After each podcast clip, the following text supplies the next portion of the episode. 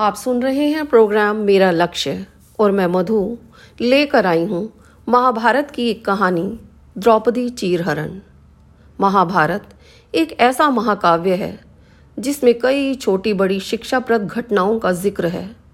द्रौपदी चीरहरण भी महाभारत की ऐसी ही एक घटना है। द्रौपदी पांचाल देश की राजकुमारी थी और उनका विवाह अर्जुन से हुआ था। अर्जुन ने द्रौपदी के स्वयंवर में मछली की आँख में निशाना साध कर उससे विवाह किया था। लेकिन माता कुंती के अनजाने में दिए गए एक आदेश से द्रौपदी पांडवों यानी पाँचों भाइयों की पत्नी बन गई। एक दिन की बात है, जब पाँचों भाइयों में सबसे बड़े युधिष्ठर इंद्रप्रस्थ नगर पर राज कर रहे थे, उस समय हस्तिनापुर का राजकुमार दुर्योधन था। और पाँचों पांडव उसके चचेरे भाई थे। दुर्योधन कौरवों में सबसे बड़ा था और अपने चचेरे भाइयों, यानी पांडवों से बहुत ईर्ष्या करता था। दुर्योधन सबसे ज़्यादा अपने चालाक मामा शकुनी की बात मानता था। शकुनी ने दुर्योधन को सलाह दी कि वह पांडवों को जुआ खेलने के लिए आमंत्रित करे। पांडवों ने अपने भाई दुर्योधन का निमंत्रण स्वीकार कर लिया। उस सभा में भरत वंश के शासक धृतराष्ट्र भीष्म पितामह, द्रोणाचार्य और महात्मा विदुर जैसे महान लोग भी उपस्थित थे। शकुनी मामा ने छल कपट से पांडवों को हराना शुरू कर दिया। इस खेल में पांडव अपना राज्य हार गए। धर्मराज युधिष्ठर ने स्वयं और अपने चारों भाइयों को भी दांव पर लगा दिया और हार गए।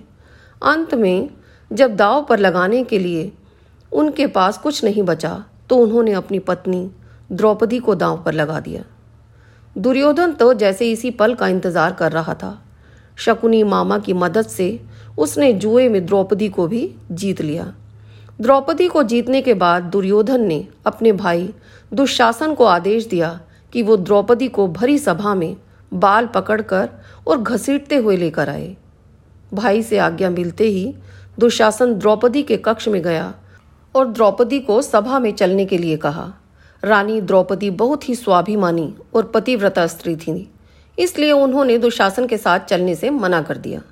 दुशासन ने गुस्से में आकर द्रौपदी के बाल पकड़ लिए और उन्हें खींचते हुए भरी सभा में लाकर खड़ा कर दिया। दुर्योधन ने दुशासन को आज्ञा दी कि वो द्रौपदी को भरी सभा में निर्वस्त्र कर दें। दुशासन ने जैसे ही द्रौपदी के वस्त्र को हाथ लगाया, द्रौपदी ने कृष्ण को मदद के लिए पुकारा। श्री कृष्ण अपने भक्तों को कभी नाराज़ नहीं करते। कृष्ण ने जब द्रौपदी की करुण पुकार सुनी तो उन्होंने द्रौपदी की साड़ी को बढ़ाना शुरू कर दिया। दुशासन द्रौपदी का चीर खींचता रहा, लेकिन वो जितना खींचता, वस्त्र उतना ही बढ़ता चला जाता। अंत में दुशासन थक कर हार गया, किंतु द्रौपदी का वस्त्र हरण नहीं कर सका। ऐसा कहा जाता है कि महाभारत के युद्ध के पीछे सबसे बड़ा कारण द्रौपदी का चीरहरण ही था।